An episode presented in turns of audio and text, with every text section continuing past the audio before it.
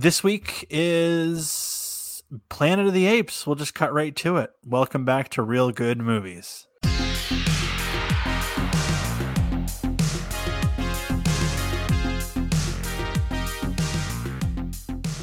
We're back. We're doing Planet of the Apes. It's wow. This is your choice. We took two weeks Yeah. off, and I feel like this is a movie that, re- for me, required a little bit of processing time Yeah, definitely. and time to sit with it and think about it. Uh, because you you picked this movie. This was your week, so this is this is on you. Whatever happens this episode. yeah. Blame me. Uh, that's okay. So yeah, it was uh, for for anybody who doesn't know what Planet of the Apes is, and, and one of its million uh, either spin-offs, remakes, sequels. Uh, It's it's a U.S. spaceship lands on a desolate planet, stranding a spaceman in a world dominated by apes. Such a simple concept. yeah, that's a nice, uh, simple concept. That's got to be like, I, I don't know what the log line for this movie is, but it's it's definitely like anytime you read a synopsis or something of this, it goes into so much detail about the classes of apes and, and what's going on and all of that. It's kind of cool to hear it like really stripped down and basic like that. I actually like that. That's like a like a Twilight Zone uh, explanation or something. I, I was waiting to see how long uh, before you mentioned Twilight Zone because Oh yeah, right somebody- off the bat. Yeah, yeah. talk about that like what is it is it the connection to rod serling who is one of the writers of this film um, that really got you into this movie or was it vice versa I don't know what I saw first. I don't know if I, I I do believe that I probably watched some Twilight Zone before I saw this movie. And to be honest with you, I think the first time or so that I saw it, I didn't even know Rod Serling was involved at all. I think when my my history that goes back with this movie and liking it and everything is just being really into sci-fi and stuff as a kid. So there was actually a television show that was produced. Um, I, I think it was just one season. Mhm. Um, but I think that that replayed in syndication on, or maybe it's not called syndication whenever you only have one season. I, I don't know, re- reruns, whatever. Um, that played on the Sci-Fi Channel like during the day and stuff. So I, uh, you know, miss school or something, and, and then watch uh, the Planet of the Apes TV show. And I think that got me involved in it first. So there wasn't like I was obviously younger that we didn't have you know that same information out there. You didn't like grab your laptop or your phone or whatever and Wikipedia it and see who wrote it and stuff like that. So it wasn't really. Uh, I don't know in my consciousness at that time, but Okay. but yeah, I, I'm not sure which came first. I, I I believe that it was most likely Twilight Zone episodes.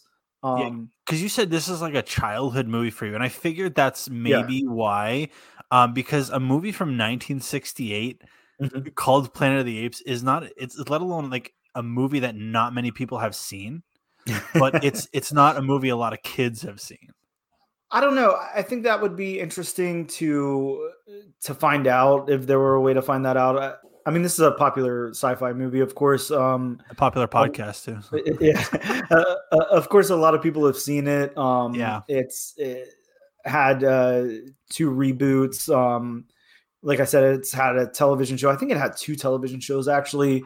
Countless other things, comic books, novels, whatever. We have uh, weird Sonic the Hedgehog uh, fanfic with it or something. Probably I don't know, but um, yeah, there's there's tons of stuff out there uh, about Planet of the Apes, and I think the reason for that, of course, is because if you if you strip it back of its of its surface, you know, story or whatever, you can kind of see what was going on at the times in the late '60s with the obviously stuff with war, with a lot of uh, classism, racism, all that kind of stuff, um, sexism, whatever, and that plays a big part in this. And then you have um, uh, Ten Commandments himself, Charlton Heston, in the lead role. So, uh, so that Ben-Hur or whatever, um, that Yep. plays a big part. But yeah this is the oldest movie we've talked about yeah, I was And- I, I was thinking that as well. Uh, I, what before this is Halloween, so right? Uh yeah yeah i Yeah. think so 70 Okay. whatever year that was 78 i should know this i just sent you a meme on it Yeah, I, I'm also feeling like 78, but I have no clue. I, I just think it, 1968, like the 60s were like a weird transition phase. And I was Yeah. looking through like the box office results of 1968 because really, who goes back and watches these old movies? Kids today don't, unless you know, like me and you, we we stumble on these movies that accidentally or someone tells us to watch it that we we trust. We watch them. But 68 was like there was no such thing as like a huge summer blockbuster Yeah. back then in the sense that we know it now. So I was thinking, and maybe you share the sentiment, like, is this like that, like a 1968's version of a big screen blockbuster. You could almost call it like the equivalent of a Marvel movie. Obviously, we have the uh, hindsight. I guess that mm-hmm. that's hindsight, right? in, in, yeah. this, yeah. yeah. Um, so being familiar with a blockbuster, of course, the the first blockbuster being Jaws. So so a couple of years, uh, quite a few years after this. Um, so so we can relate that to something, and and this obviously is something a little bit different. But I think that if if that existed at the time, yeah, this would fit into that camp. It's it's something different. Um, I think it. I'm pretty sure it made its budget back at least, um, and it had a huge uh, Charlton Heston in the lead role cast yeah, there. that's that's a big name in the '60s. Yeah, that was a big bring. I mean, I would like to equate that to something like having like an Arnold movie in the '90s. Like that's that's pretty much the same thing. That's what that is. So yeah, I think it you could definitely call this a blockbuster comfort, yeah. comfortably. yeah, in '68, Oliver, um, the movie Oliver wins Best Picture. Not a movie mm-hmm. I've seen, and probably a musical, I believe. I don't know if you're familiar. No, no clue. No. Yeah. So, so the box office was this movie actually ranked seventh. Okay. 1968. Uh, it went up against other movies like 2001: A Space Odyssey and mm-hmm. Rosemary's Baby. And I was watching, like, looking at the 60s and like the state of cinema. Like, movies were very much made for adults.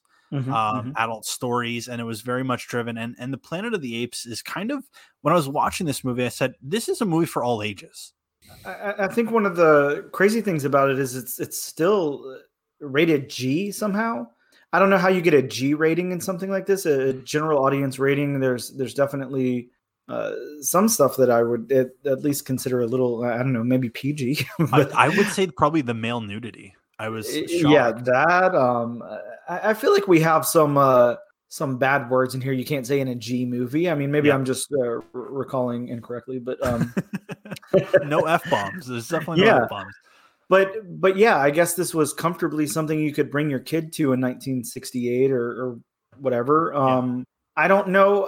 I, I do feel like it would be hard, especially for a small kid. You know, maybe like a preteen or something. But it's it's not that it's slow at all, but the pacing is is very weird, especially for today's standards in pacing.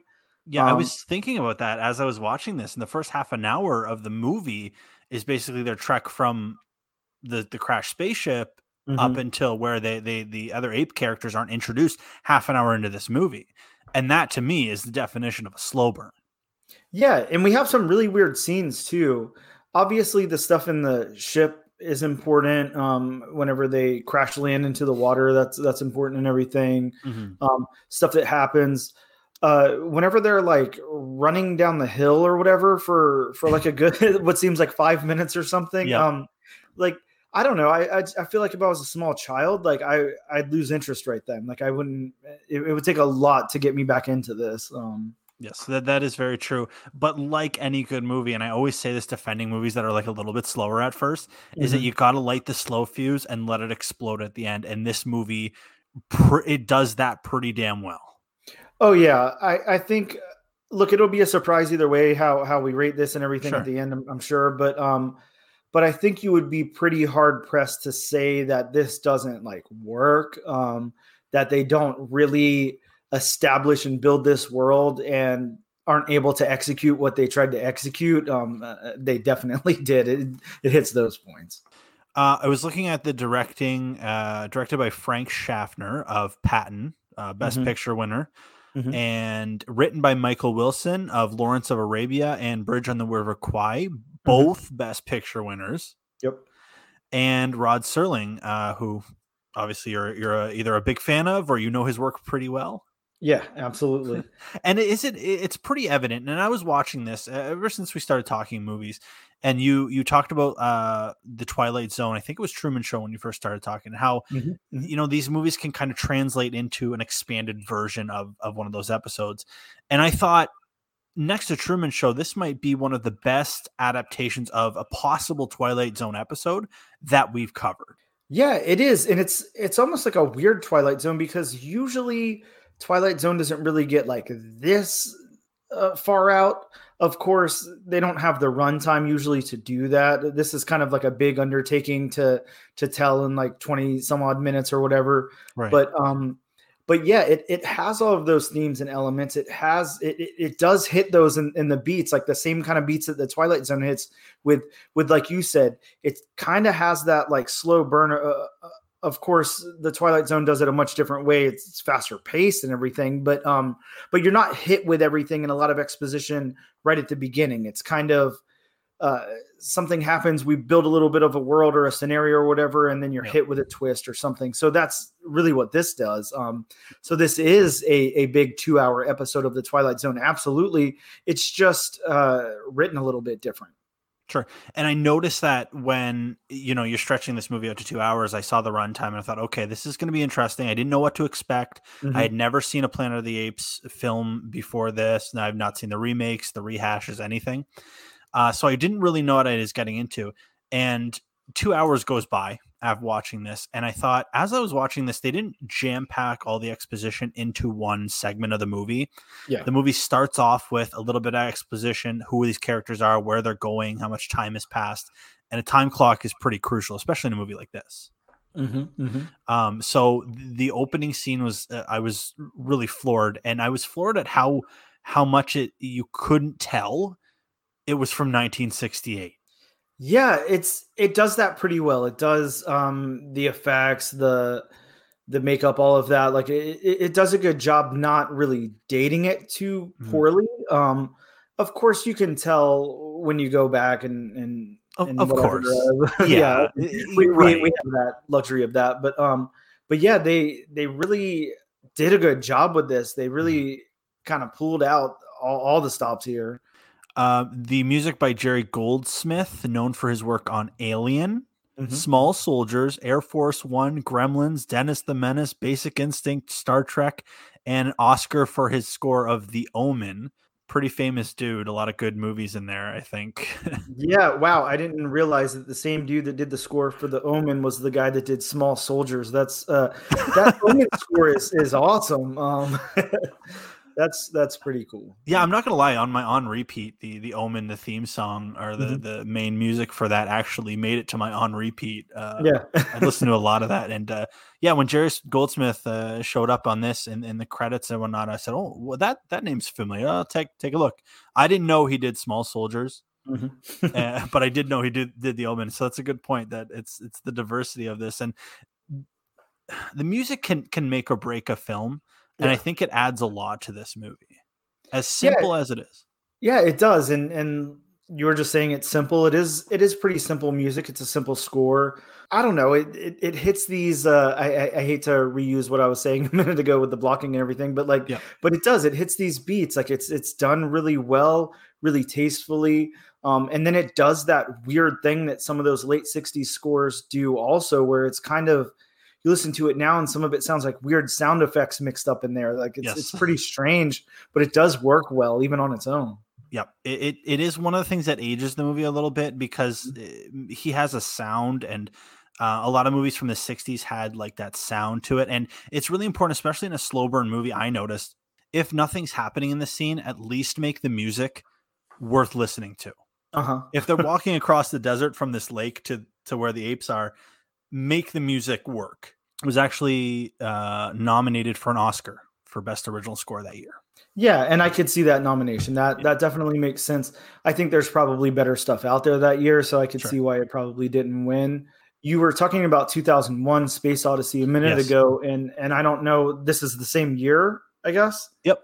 68. Wow, that that blows my mind. In in in my mind uh 2001 Space Odyssey is a little bit before this, but um yeah, you can kind of see that, or or I guess I feel like it borrows some uh, from there, especially in in the sound design and stuff like that, mm-hmm. and some of its themes and elements and everything. Um, but to think that they were released on the same year, I, I guess it can't borrow much. Um, yeah, obviously this was a, a, a written novel in the first place, anyways. But um, now, have yeah, you read the novel? No, no, no. Okay, okay, I thought maybe you you might have if you love the movie. if you're no. a real fan. I, I, think it goes more into, for, from what I recall, it goes more into like the war aspects. Now, as the Planet of the Apes uh, original franchise goes on, I think there's there's five movies, so there's four sequels to this. Um, and it really, really gets into some crazy shit. Like it, it really goes all over the place. And um, they're actually not hard to watch at all. Like they get, I'm not going to say better, but like more interesting. Um, okay. Um, and it's a really cool like hole to just kind of dig yourself into and watch all of these. But it has a lot to do with with war. There's like a lot of elements of war eh, that that come across in, in the entire picture. Sure. Um, that I think were taken from the novel, where you don't see a lot of that here in this first one. Obviously, there's remnants of one or something, but um, they kind it, of allude to it a little bit yeah. throughout the mm-hmm. movie. Sure. Uh, and, and, I like that this movie. I mean, you, it's obviously a sci-fi fantasy. Mm-hmm, mm-hmm. I mean, but if you if you kind of look past the fact that it's an it's another planet um also there there's going to be huge spoilers as we talk about this movie if you don't know the ending to this movie um there's going to be spoilers so mm-hmm. heads up from here on out um so yeah despite being on a different planet this movie to me was more of like a character driven story than mm-hmm. it was like a sci-fi like a, a space uh spectacle like maybe 2001 a space odyssey um and it is and it's funny it's it's really cool that you say that because i didn't even think to point that out at all but it really is that character study and everything on the actual species or the individual uh, apes and, and stuff mm-hmm. like that it's not really so much on the humans which is kind of weird uh taylor is obviously important in this movie and, and somewhat in the next one. But um, but spoiler alert for the for the whole franchise or whatever. Like he he doesn't matter after like the second act of the second movie. Like he's gone after that. Um, so it focuses on other things. But um, but yeah, it is. It, it's this cool character study, and and what the character study is is this fictional race of uh, super intelligent, highly evolved apes. So right. it's kind of cool. It's very much a thinker. Like it made me think about how if the roles were reversed, mm-hmm. um, basically that's what we see today. We look at apes uh, in the jungle, we we see how they interact and say, "Hey, they're pretty smart." But uh-huh. to put humans on the other side of that and treat to treat the humans we see on screen as as one of like a role reversal thing, uh, mm-hmm. uh, I thought that was something that really resonates. It's a, it's a lot of commentary on social, like not just like how we treat animals mm-hmm. but it's how we treat other humans it's how we treat the world around us it's how we we kind of religion has a, a place in society but mm-hmm. then science does as well and it, it, covered all of these topics all in one two hour movie and that's what really blew me away that's the crazy thing about it i think if you were to strip down this uh this screenplay it really lays on top of them just saying something about like what was currently happening in society in the mid to late 60s mm-hmm. and then layering on top of that um, this fictional society that they created to kind of uh, fluff it out with a, with a science fiction story or whatever yeah. but um, yeah it's it's it's really this uh, I, I don't know it's it's just it's something so unique and to think that they kind of put in all of that work with all of these crazy elements uh, the classism the racism the religion the the not accepting science or or pro science anti science like all of these themes that still kind of come up in in political they do conversation today but right it's like 50 years later uh-huh. almost uh-huh. yeah. and and and the message in this movie is more relevant now sometime eh, when it comes to some of these topics than mm-hmm. than it was back then. And that's what really drew me into this movie uh, on top of the excellent acting and a lot of other things that we'll, we'll definitely get into. It really i had to split this movie in half because of uh, the schedule i was on. Mm-hmm. so when i had to watch the first half i could not wait to watch the second half. I was dying to watch the rest of this movie halfway through. And i and it really like that character drama and mm-hmm. it and the way it tr- kind of transformed into an unconventional courtroom drama about how oh yeah yeah that's well. that's that's one of my favorite things about i'm like movie. holy shit what, what like th- i'm loving this i'm everything yeah. that I, I like in movies i'm a big sucker for drama the mm-hmm. melodramas um you know those oscar winning oscar bait movies mm-hmm. that's my cup of tea and you get that out of this movie but you also get sci-fi uh, and you also get like heavier messages and i thought that was just um, really impressive from a movie, especially a movie called Planet of the Apes, where you just mm-hmm. think, oh, it's just going to be people fighting human apes. It's that's it. Sure, yeah, not. that's that's all it sounds like. It sounds like one of those sloshy uh, 50s drive-in late night uh, sci-fi horror movies. I think they yeah. had some, there was a lot of them with names like this Planet of the Vampires, Planet of whatever. There there was a whole lot there and to think that this movie actually really had something to say about society and about something as big as as evolution um mm-hmm. something uh, some, some uh, a lot of times um I, I can't say that it's because of the time that it was in, because I think a lot of people are still guilty of this, but a lot of people think of uh, our current understanding of evolution as as it's presented or whatever in its basic form of that uh, humans evolved from apes, um, which is which is a fine, very base surface level understanding of it. Of course, we know that that's not uh, really the case. There's a lot of different steps, and evolution is not like a like a ladder or anything. But um, right but uh, to look at it that way and say, okay, well, here's your your basic understanding where you're saying that humans have essentially evolved from from some common ancestor with apes or whatever.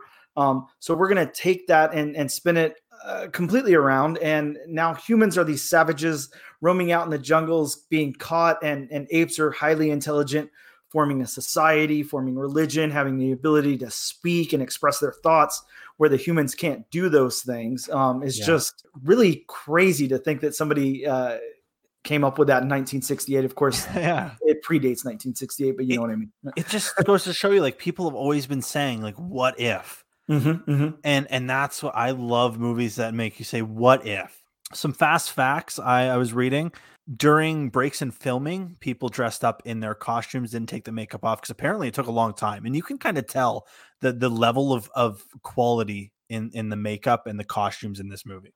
Yeah, you can definitely tell. I think that I read the budget for it was 5.8 million, um, and they were like most of that went to uh, makeup Yep. They, they had some of the best guys in Hollywood working on this movie, uh, mm-hmm. uh, and it paid off. Yeah. Uh, so they would apparently, uh, as they were dressed up in costume, people dressed up as gorillas would hang out with gorillas, orangutans with orangutans, uh, and chimps with chimps. And I thought, wow, if that's true, that is just a statement about what this movie is all about.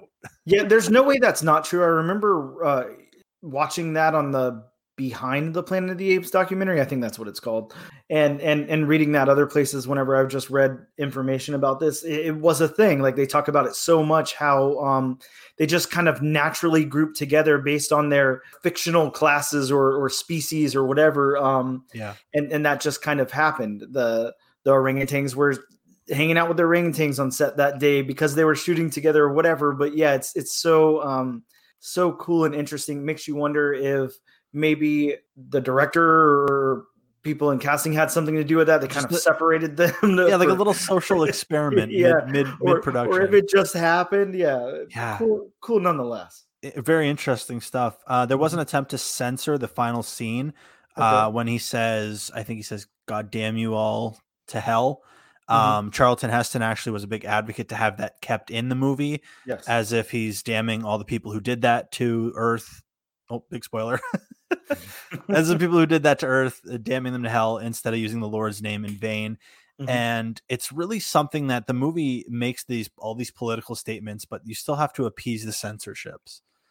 Yeah. Um, there's there's no way around that. That's that's yeah. Just... Oh, of course. So, um, pretty interesting stuff, and it was uh, this apparently one of the first major films to have large scale merchandising tie-ins uh, including uh, graphic novels from Marvel Comics. Did you know this? Yes, yes. I, no? I, do have quite a few Planet of the Apes comics. You own them? Yes. Hmm. I figured. I don't know why I was surprised there. yes, from, from multiple publishers, but yes. That's pretty cool. And and I think we live in a world now where every movie that is a big movie is is automatically mass marketed. Star Wars, Avengers, mm-hmm, uh, mm-hmm but it, it's interesting to see that that this kind this is the movie that started it all. Um, yeah, this is. I think the we think of franchise as like something different now. Um, something different than the Planet of the Apes franchise. It doesn't have like much weight behind it. It doesn't sound like anything that important. Um, but you have to think that there were there were five movies made from this franchise. There was there was a television show. There was a lot to say about this world. This was very very interesting to people. And and even now, you went back and watched this, or sorry, you saw this now for the first time. Yeah. Whether it's made well, whether the acting's good, whatever, like this this story in its in its essence is very interesting to to ponder to to talk about. Yeah. Um, it's a conversation to have.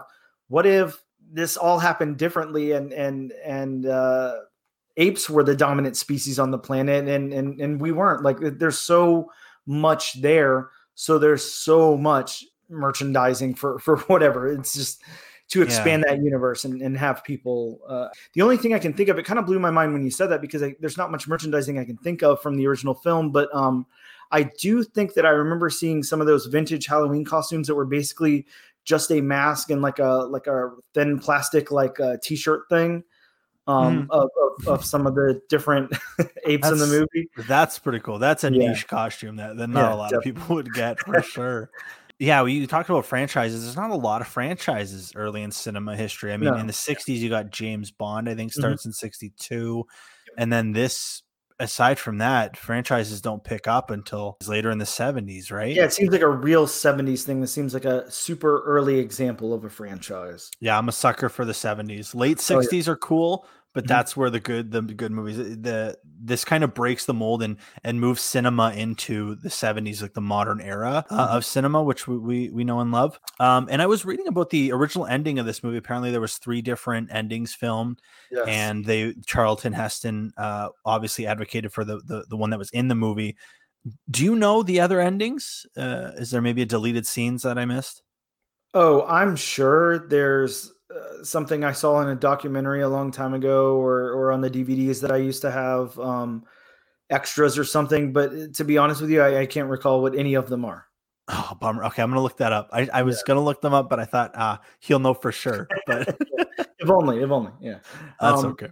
Yeah, th- that's uh really interesting. I do look the ending of this is is super important. This movie still works without that ending but it is a huge huge moment not only for this movie but in, in all of cinema and all of sci-fi. Mm-hmm. this is a big moment. It's been uh, copied parodied talked about so many times. Um, it's, it's on everything from episodes of futurama to just uh, whatever people's uh, high school uh, tv video production classes. Um, absolutely. it's definitely all over the place. It's a big one but um like you were saying a moment ago about Charlton Heston, um, and we talked about a little bit earlier, Charlton Heston really uh, helped shape this movie. He had a lot of say um, in the things that really worked in this, and and maybe we're going to go a different way. And then he was such a huge voice in saying, no, it needs to go this way, or we need to do this. Um, so I think that that's really, really important. I don't love Charlton Heston as a guy or anything, but uh, he's he's pretty smart when it comes to filmmaking choices, at least.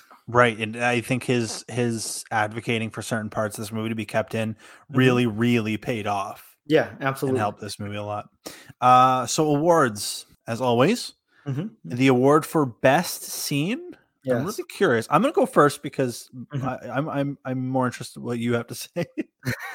uh, my favorite scene was the initial exposition in the office mm-hmm. before he regains the ability to talk. Mm-hmm. He has the idea to write everything on a note, uh, and then he goes on to make a paper airplane. And it, again, it was a, asking a lot of like what ifs. They they don't have flight, and you're you're learning this. They don't have flight. They don't know what's outside.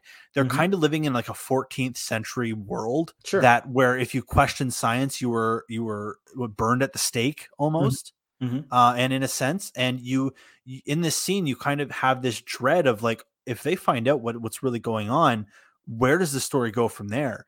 And I yep. thought, what an excellent way to uh, put that exposition into the movie is to have these characters learn something from this character who has no voice. Charlton mm-hmm. Heston doesn't talk. What do they call him? Bright eyes. Yep. Mm-hmm. I think that's what I'm gonna go by from this on, or unless you want to go for bright eyes. oh no, no, please. You, you okay. so yeah, um, really interesting that they can, uh, because there's a lot of that. There's a lot of like little plot holes that if you don't cover those plot holes, this movie is Swiss cheese. Oh yeah, it, it would be easy to to take this apart um, if if they really didn't take the time to to do this properly.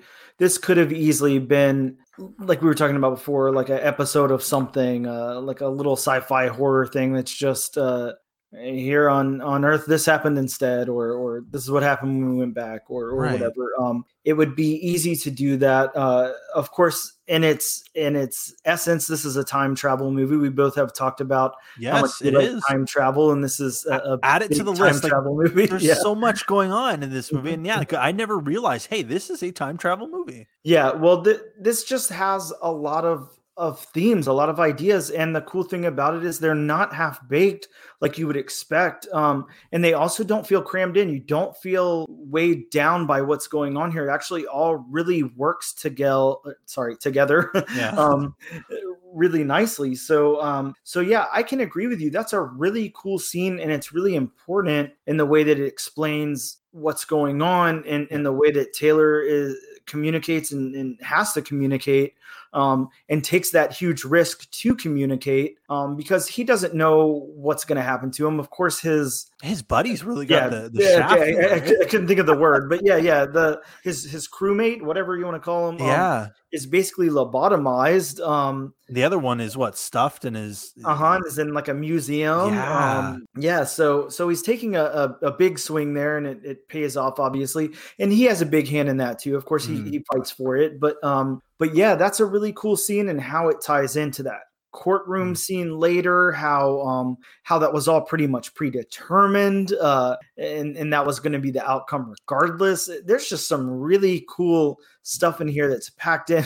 very very tightly absolutely anytime that comes on eh, I, I i do i do enjoy that scene if it comes on in the mm-hmm. future and i see it on tv i'm watching i i, yeah. I loved that part but that doesn't matter because i want to know what, what you picked man this one is I did this last time, um, and I I hate doing this because I feel like it's not my thing.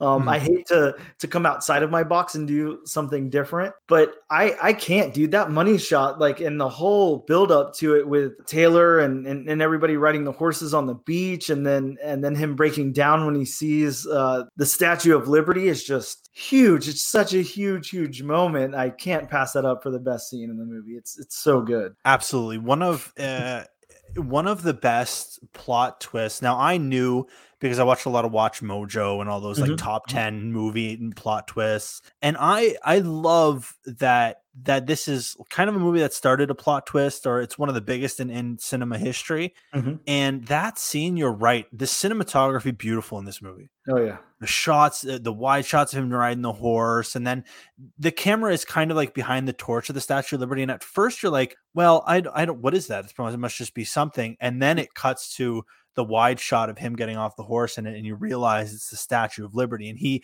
he in fact was on Earth this whole time. Mm-hmm, mm-hmm. And then I started thinking, what if he just said, "Oh, I'm from Earth"? Does that make this movie 25 minutes long? it's odd. Uh, I remember being a kid, and this is going to show you how uh, unintelligent I am, especially as a child. But um, so I remember seeing this movie for the first time and thinking, God, he made such a big deal out of seeing the Statue of Liberty there. Like, who? What? What's the big deal? Like, he got. I I initially thought, okay, well, I, I, guess this is blocking his way and he can't go any further. Um, I didn't think anything of it being Statue Liberty. And then once, yeah, and then Let's go around together, yeah, exactly. Um, I was like, oh, okay, well, um, somehow the Statue of Liberty has crashed from Earth onto this planet and embedded itself at the beach here. Um, so it took me a, a while. Um, I I can't recall what age. We'll say I was I was really really young, but in all reality, I was probably like ten or something. But um, sure. but yeah, uh, to to realize the impact of of what was going on in that scene. But it's it's an important scene, obviously it kind of makes this whole movie. And if you are privileged enough to have no spoiler whatsoever and go into this thing completely cold, and your first viewing is that's it, it's a virgin viewing of this movie, and you know nothing about it, and you watch it, and then that happens, it is kind of a mind fuck. Um, oh, it's a total mind. I knew the ending. Uh-huh. And I knew what was coming, but I still could not wait for that moment. But what about your worst scene? The worst scene's kind of hard. There are definitely nominees of a worst scene in here. Mm-hmm. Um, I think it's everything works in harmony together. Like it, even even the bad goes along with the good. Like everything's kind of needed here, and I don't see much of anything that could like really even be cut out or anything like that. I don't see a, a yeah. lot of fat to trim to use my trademarked quote there, but um, that uh, I came up with myself. Definitely, well, that's more merch stuff. Yeah. Trim, trim, the fat, and yeah, then we'll put TM. There you go. Um, yeah, but um, but yeah, there's so there's not a lot here. There's not a lot that doesn't make sense within the story. Um, yeah, that doesn't have a purpose or anything. And this scene definitely does have a purpose. Um, I'm not a hundred percent sure why, but it just feels. Uh, sometimes when I'm watching this movie, I'm rewatching it. I just want it to be over, and I want to. I want to get to that next scene. So maybe that's why.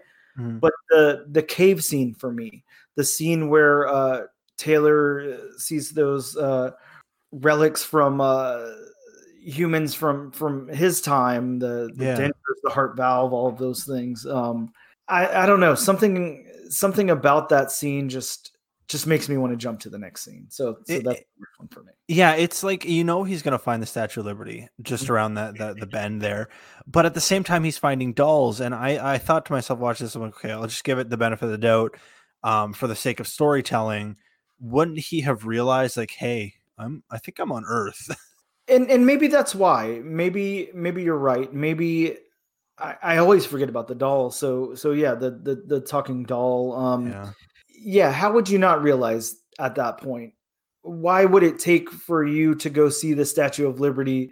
Um, you have these things that somehow got here onto this yeah. planet that are guns, guns, uh-huh. horses. Mm-hmm, mm-hmm. Um, um, so it's it's something yeah. else. Yeah, I can see why you didn't like that scene. I I, I can totally understand. My my choice was uh, the chase escape from the prison. It was tough because I did that thing. Like I watched the movie through, and then I kind of took the the scan bar and I uh, on my phone I, I scanned back mm-hmm. so that it kind of fast forward the movie. Yeah, just to see if there was a part of the movie where I was like, well, I could fast forward this mm-hmm. because you're right. Every single scene means something. Yep. There's a line or a quote, or even if it's something small that you miss out on that, you miss out a lot. Mm-hmm. So them chasing him um, really was nothing crazy. It was cool to see like the the reverse, uh, like the role reversal. How if if like a, an ape escaped from like a test facility, humans mm-hmm. would do the same thing, kind of chase it without hurting it. Pretty okay there. Um, but uh, he sees his other co-pilot, which is uh, again uh, the importance of that scene mm-hmm. is so that he sees the, the, the other astronaut with him. So I, I think if I had to pick one, it was tough. It was not easy, especially when every scene gels and means something. Yep, it's so hard to say, "Hey, this is the worst one." Yeah, I, I, I, agree. Um, I have no problem watching either of those scenes. The one I pointed out, the one you pointed out. Um, yeah. So so it really is just kind of grasping for something at that point that we're kind of doing, which yeah. is fine. Um, but but yeah, it everything. If you've never seen this movie, if you've never really thought about it and analyzed it or whatever, everything has a purpose. It's not it's not a movie where where something was just written in to to fill some runtime or or anything like that. Absolutely, because I was thinking about I, uh, it made me think about the remake, the one with Mark Wahlberg. Mm-hmm. And I thought, wow, if this one is is is going by and it's I'm impressed this much by it, what's the what's the remake like? So I'm really curious to see there and how how they uh, tell such a, a whole story mm-hmm. without ripping it off directly. So well, I would love for you to see that remake. Um, that would be. I, I don't know if you have any plans to to make it that far um, in in your uh, whatever your your journey of. Uh, I like well Mark Wahlberg. Yeah, I, I, do too. Mark Wahlberg is great. Um, it, it's a pretty universally hated movie. A lot of people say that it's terrible. It's a really bad remake. Um, I don't hate it. I, I actually enjoyed it. Eh, I, I, know we're not talking about it on this episode sure. or whatever, but um, but it would be very interesting after hearing what you thought about this one to hear what you think about that one, and and then of course the the newer one uh, as well. Um, oh, the Dawn for the Planet of the Apes. Uh-huh. Yeah. yeah, yeah, sure. Because uh, hot take. Um, I actually really like the Tim Burton Mark Wahlberg one a lot more than the newest franchise. Like I, I, I think it's better. Um, I like the way that the story was told here and the way that it unfolds, and it's not linear per se. The 2001 one is kind of done the same way, whereas this newer one is just more straightforward and wants to tell the very beginnings of the story and then go from there. So gotcha. Okay, I, I'm definitely going to make it a point to see it because I'm just I'm so curious. Yeah, you should. It, how they remade this movie, even if it's bad, it's a lot of fun. So. Yeah, okay, one of those movies. yeah, yeah, it, it, yeah. Uh, favorite character slash actor in this movie? Mine, I had to go with Zira. Okay. Uh, very convincing mm-hmm. um mm-hmm. in the role. Uh, and it's actually I was reading that uh, Ingrid Bergman, who was uh, kind of like Hollywood royalty, she was back in like the 30s and 40s, like uh, you know that that kind of era of Hollywood where I, I, don't know how to explain it. You know, it was just a different era, mm-hmm.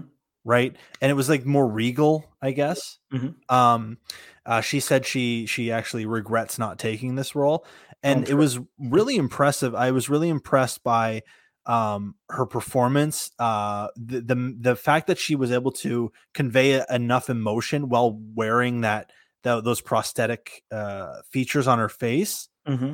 And it, uh, I was just really impressed. Every time she was on screen, I was just like, "Yeah, let, let's let's get some more of this." I, I'm loving the character because you can almost say she is the main character of the movie, next to yeah, well, she really is. It just depends on which point of view you want to take there or whatever. But um, this is like the humans are the side note here. We're just following Taylor through it. But um, but yeah, this is this is I don't know equally her story. um, yeah, for sure. story. Uh, yeah, it, it's interesting. Um, I hate to take a human as my favorite character since we have so many cool apes and stuff here, but um, but I I really like Nova a lot. Um, Linda Harrison as Nova, uh, Charlton Heston's love interest or, yep. or, or, whatever whatever we're gonna call her. Um, his yeah, I don't know what. Yeah, yeah. I guess I'm not sure what happened there. Yeah, but a uh, cellmate. uh, I don't know. So there's something, but um, yeah, I really like her a lot. She has um what she does without having speaking roles, uh, what she does with her eyes, the her just action and, and, and looking scared and so primitive and everything. I feel like she really pulls that off really well. Yep. She does a good job. Um, I I was uh, when I first saw this movie, I was really um, intrigued by her character a lot. I thought it was really cool. I thought it was a cool uh, audience point of view from from the savage human perspective or whatever. So yeah, so she's my favorite character in this. Movie. And all the humans were mute. Did they mm-hmm. say? Maybe I missed this part. Did they really mention why the humans didn't talk? Well, I think that we're like led to believe that they just hadn't like they they just de-evolved to that point um, okay. where there was no need for them to communicate I and guess. that's the, the, important part of this movie is that questions like that pop up, but you're like, yeah. well, it doesn't matter. it doesn't matter, right? Yeah. Um, and look, it's not laid out in this movie, but you have to remember there's five movies and a television series to come after it, a whole bunch of books, comic books. Um, that is definitely explained somewhere. I can promise you that. Okay. I look forward to to finding out exactly why. Mm-hmm. Because there's still some questions that while they weren't answered in this movie, I'm okay yeah. with it. It's oh, fine. Oh, yeah. What has aged the best uh, in this movie for you when you watch it? Like what what what just still looks good or is good? I don't know. I feel like it would be really easy to say it aged the best and the worst, and, and that being like the costume design and the makeup. Sure.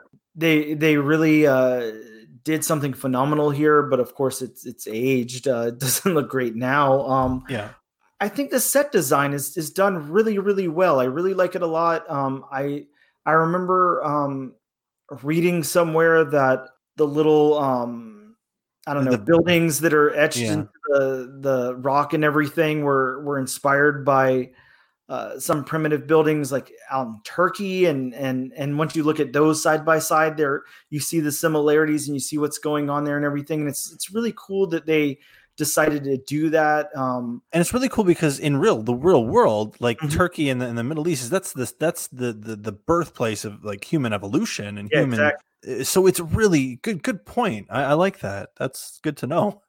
yeah, uh, yeah, really cool. And I mean, I, I think kind of anytime you look at the set design here, it's done really well. Even even out in the fields, even out in the woods, uh, in the cave, on the beach, of course, um, mm-hmm. in the courtroom, the set design just looks really nice here. So yeah. I, I give them mad props for that. They just kind of blew it out of the water. I think it trumps the acting. It, it even even the story. That set design just looks great. Yes, you're right. It does age really well, and the fact that they kind of mix on location or like the real world locations Mhm. uh, shoots with these these sets, it kind of blurs the line, and you can't really tell what's what at times. Yep. Uh, so I applaud it for that. I think the makeup and the the practical effects um, is is something that you don't see in movies anymore, and you get CGI messes like She Hulk, Mhm. um, where it's solely based on CGI, and if any little thing goes wrong, then it just it looks that that uncanny valley. Yep. Where I'd rather say put them in prosthetics instead of the uncanny valley. That's that's my opinion. So I think that aged the one of the best, and um, it is you know one of the the most the it's 17% of the total budget of this movie was spent on makeup and and and that kind of design and it really shows Yeah. especially like i said keep saying it from 1968 Yeah, it it's kind of mind blowing that you look at this and think that it was made, uh, filmed, whatever, in 1968 from from the uh, the makeup, the costumes, the set design, all of that. Uh, they they really did an outstanding job. absolutely what what do you think on the other hand what is aged the worst uh, i think we caught, talked a couple weeks ago about independence day and those post-apocalyptic movies Mm-hmm. this movie is that yeah, it's uh-huh. another one of those movies but this again you don't realize it Mhm. So I think those this goes to show you that uh, in post-apocalyptic movies just turn into like CGI mush of the world just collapsing in on itself, and you don't need that. No, not at This all. This movie did what Independence Day tried to do and make the characters the forefront and the most important part, interesting part of the movie, and it did it successfully. Yep. Yeah, you're really invested in each one of these characters when they come on screen, when you hear their backstories, whenever you hear little snippets of their lives or whatever. Even with somebody like, look, if I can connect with Nova, who has no dialogue in the film whatsoever, Yeah, I don't know what her motivations and what she's doing, um, but I still feel a strong connection with that character. They've really done their job as actors and as writers, and and everything is done well here. Um, yeah, for for me, the kind of what's aged the worst is, and this is going to be a, a weird answer. Um, okay, weird is good. yeah. uh, I'm not going to say that it's necessarily Charlton Heston. We all know he's a big actor. He's a he's a big over the top actor. Um, and Charlton Heston is who Charlton Heston is outside of acting. So that's whatever. But um, sure, I'm not going to choose Charlton Heston himself. But there is this weird, weird form of acting from that time period. I don't know what to call it. I don't know how to label it or whatever. Um, the main example I can give you is those odd uh, close-ups where we stay on their face and they're maniacally laughing and, and stuff like that. Um, that really, when the U.S. flag is planted. um, oh, I'm so so glad you brought that up because that shit that made me laugh. Yeah, it's it's so odd, and it gets to the point where it's just uncomfortable, and you're Yeah. you're thinking, "What the fuck am I looking at? Why is this happening?" Um, I- don't know how to break that down into what it is and call it something, but that is aged the worst to me. it was very like there's a lot of things that scream the 60s in this movie and Mhm. it's the the it'll be a far out shot and it'll zoom in on one specific thing to kind of relay a point or message that Mhm. i'm I, I still i i don't really understand some of that stuff but Yeah. uh, you're right that definitely does age the movie and say wow this is a, a product of the 60s james bond does the same thing in Yes, movies yeah, of the oh, same yeah, year yeah. A It huge- totally. James Bond thing. Yeah, you probably got it from Bond, but yes. So I agree with you there. Um, the, the spin-offs question. I mean, obviously, Well, look, I, I've got one for you here. Then, Okay. Um, so, so, so stay with me here. Um, in- instead of spinoffs, I've got something a little different. I have a little bit of a different idea of this. Is this is this would be easy to make a spinoff of? You could go into uh, backstories of the astronauts. You could go into obviously the evolution of the apes, the humans, whatever. There's there's a lot to pull from. sure. But um, in 1993, Mary Kate and Ashley Olsen of Full House fame began a video production studio which spawned classic films such as To Grandmother's House We Go, Uh-huh. Double Trouble, Toil and Trouble, How the West Was Fun, It Takes Two, Billboard Dad, Passport to Paris, Switching Goals, Our Lips Are Sealed, Winning London, Holiday in the Sun, Getting There, When in Rome, The Challenge, New York You, Minute. you've seen all these, right? yes, I'm, I'm watching them right now we speak.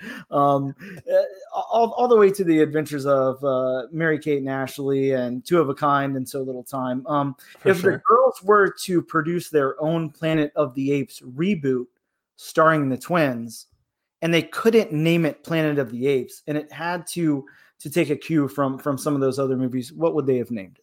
What would they have named it? Run by a couple of those titles. Okay, uh, yeah, Grandmother's House We Go. Yeah, yeah. Um, How the West was fun. Uh, it takes two. Our lips are sealed. When in Rome. New York Minute. Wow, this is wow. Um, so it's a Mary Kate and Ashley Olsen produced Planet of the Apes. Yes, yes. I, I think like the I feel like the movie would revolve around a dog or or some kind of lost dog and Sure. how humans treat the dogs, yada yada. Because some kind of moral meaning there, Oh, yeah. uh, lesson for the kids. As far as title, I'm pretty sure there's a, a special job in Hollywood just for creating titles yes, because that that cannot be easy. yes. there's got to be. I, I really don't know. I'd have to think of it. Did, did you did you write some down? Because I, I, I want to know what you wrote. I, I have nothing. I, I just Nothing, wanted to, eh?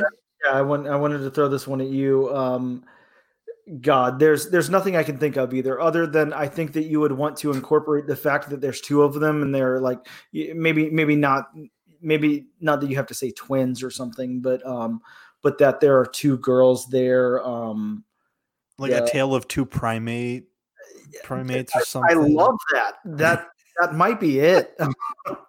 yeah, Winner. it's like you almost take the fact that there's two of them and then you take something else that's like a, a, a saying or a song title or something from from somewhere and then and then use that such as new york minute when in rome things like that um so yeah a, a- a tale of two primates I, I i can dig that Gotcha. Right on. There it is. We Yes. we did it. We're Hollywood now. Yep. Most quotable line or favorite quote from this movie. What uh what's your choice? Do Man- you go do you go with the safe bet, like the one everybody knows, or? Like how do you not? Like what else? There's i don't know that this is a highly quotable movie other than than uh you know get your stinking paws off me you damn dirty ape. I mean that's it's so big. Like how do you how do you find anything that's bigger than that in this movie um, You're right. You're absolutely right. And and this is uh it was voted as number 66 of in the movie quotes in 2005 by the American Film Institute out of 100. So mhm. a pretty pretty famous line that a lot of people don't think they realize is from Planet of the Apes. oh yeah i'm sure there's probably so many people out there that have said that that, that have never seen the movie or don't even know where it's from but Right. it's just iconic it's just a a thing if you like film a lot of people don't like sci-fi uh, especially Mm-hmm. if they're really into film they're more into drama and stuff like that um, so they may not know where this comes from but it's an iconic line so Absolutely. The- I, I tried to avoid the, the obvious one. Get your Mhm. paws on me. Yeah, you know. yeah, you're fine. Um, so a couple that I I saw that that really popped out and stuck with me is uh, really early in the movie. He says, "Chalk another, chalk up another victory to the human spirit." Mhm. I thought I'm going to use that in real life. Yeah, That's yeah, awesome. that's yeah And on the other side of the spectrum, at the end of the movie, Dr. Zaius is tied up and he says, I have always known about man. His wisdom must go hand in hand with idiocy. His emotions must rule his brain. And I thought, wow, that is a real ass quote there, Dr. Yeah. Zaius. very true so so yeah, I uh, I have to say those are usually I can't pick three or four quotes out of a movie, but this movie is it's just it's got it's really well written, and they know how to drop those lines in in important moments of the movie. Yeah, this was, uh, I think, through and through what you'll see here, um, regardless of how we feel. And of course, we'll probably get into that very soon, but um, with our, our ratings and everything. Yep. But this was, it just, it worked on so many levels, like that you just wouldn't expect it to. Um, I know that it works. I know this is one of my favorite movies. That's why I suggested it. Um, I was really genuinely excited that you had not seen this movie. Um, I really, really wanted to to get your opinion on it and what you thought, regardless of what it was. Uh, even even if you you say this and then we get down to the ratings and you go, It's a "Look, it four. was, it was done really well and everything, but it's just not for me. I'm not into sci-fi. I don't like monkeys. Whatever. Gotcha.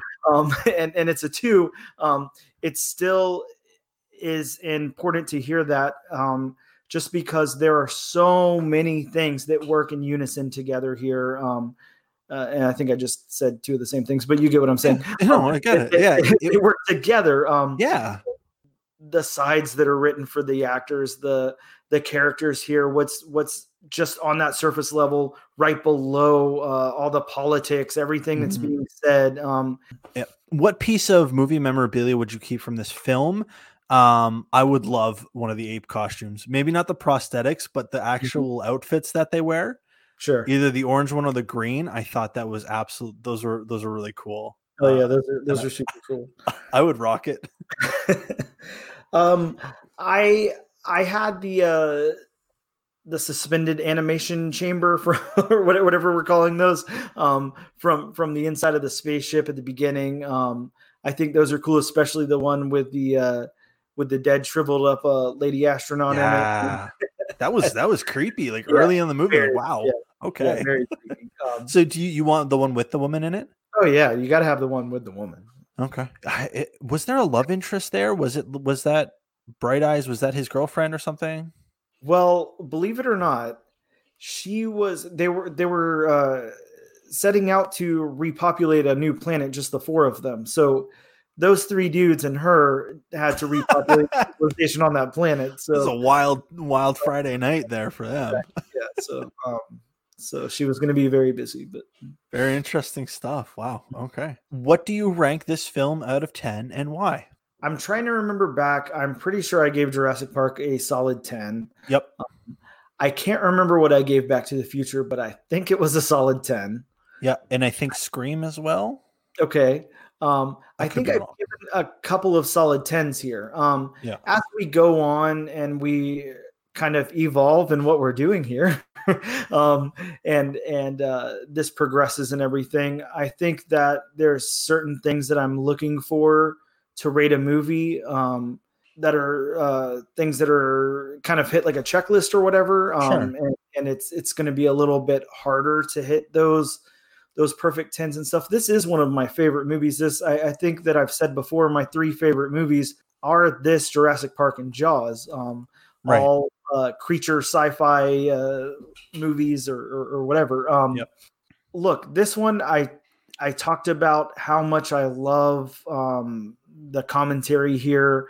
I think that's my favorite thing about this is, is what we're saying about war, what we're saying about class, race, all of those things, how the uh, different species of apes or different classes. I think that that's brilliant.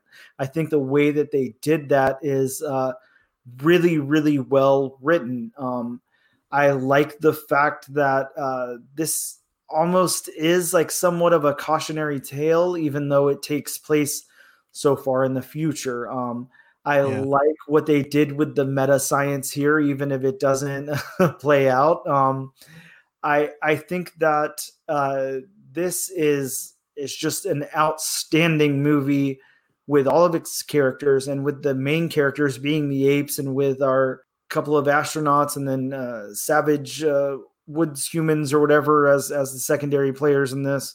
Charlton Heston himself is hard for me to like. It's always hard for me to like a movie with Charlton Heston in it. I have some kind of odd bias and I'm not exactly sure what it stems from. I don't quite remember. I think it might have something to do with gun advocacy, but I uh, don't yes. really remember. Okay, yeah, I, I remember I, that was he was um, the name. Okay, okay. We're we're never here to get into politics. Our personal sure. politics are our own personal politics and and and whatever. But I will come out and say I I don't touch guns. Um, I don't own a gun, and I, don't want to shoot a gun. Um, yep. So I, I, think whenever I hear somebody that's so into guns and everything, it does uh, kind of turn me off a little bit. So I think that probably paints a little bit of a, neg- a negative picture um, for Charlton Heston for me whenever I go back and look at some of his uh, work and stuff. How much does that taint this movie for you, though?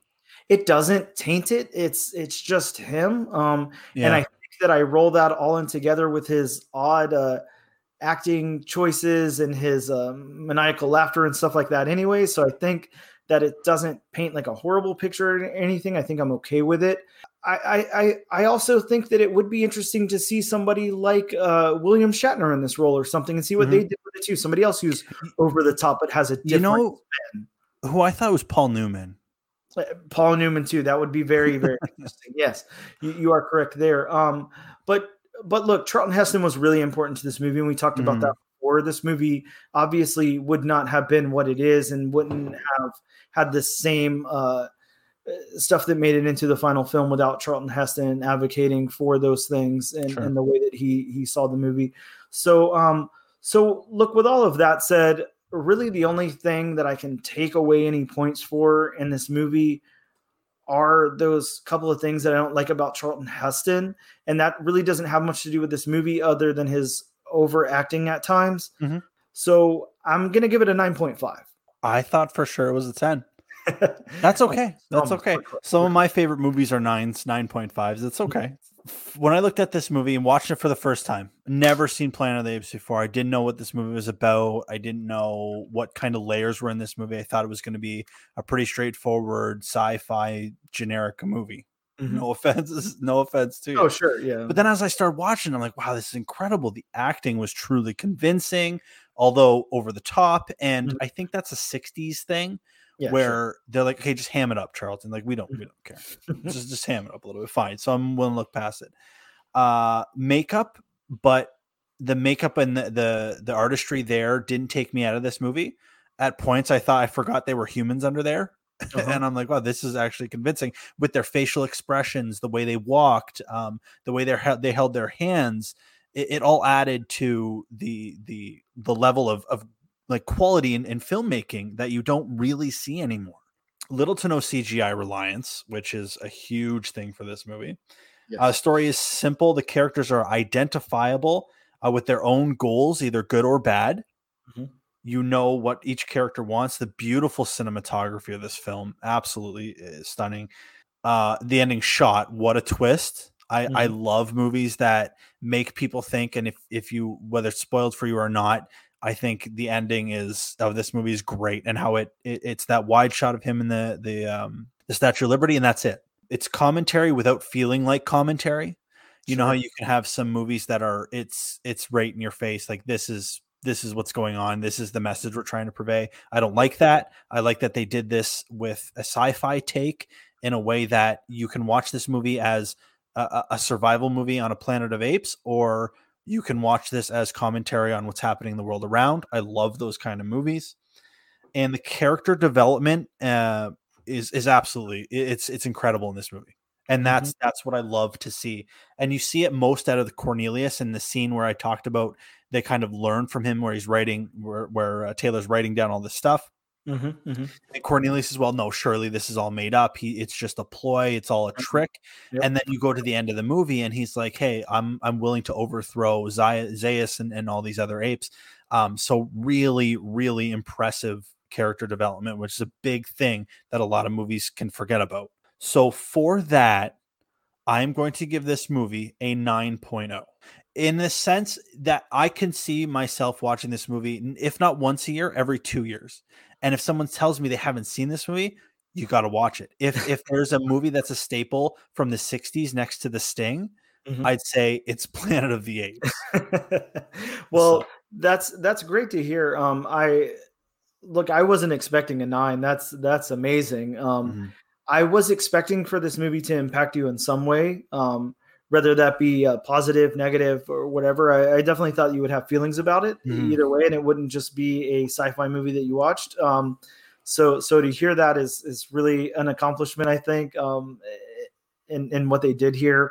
You know, listen up, anybody listening. Uh, yeah, look, you've you've seen Planet of the Apes, I'm sure. You're listening to this episode, for sure. Um, whatever. Planet of the Apes, go back and rewatch Planet of the Apes. Uh, yep. Planet of the Apes is always a, a thought provoking movie to sit down and watch. Um, but that is a solid score, a nine five and a, and a nine zero. Oh. That's um, yeah. It, it, I think there's a part when I'm watching a movie and I, I and I think to myself, wow, they don't make like this is a movie. Like they don't yeah. make movies like this anymore. Uh-huh, uh-huh. And of all the things we talked about, I thought, you know what, I can't, I can't take away much from this movie. This is a well crafted film, and uh, mm-hmm. uh, if you haven't seen it, like you said, go watch it. If yeah. you have seen it, find somebody who hasn't seen it and watch it with them, oh, because oh, yeah. this is a movie that I think, I think that I would say it's it's probably at least on my top 200 movies to watch before you go. Mm-hmm, mm-hmm. Absolutely. So that is our opinion on Planet of the Apes from 1968, not the Tim Burton remake. not yet the Tim Burton. Not yet. We'll see. uh yeah, so for real good movies, I'm Bright Eyes Jer. I'm Dan. And we thank you for listening. We'll talk to you soon. Take your stinking paws off me, you damn dirty ape!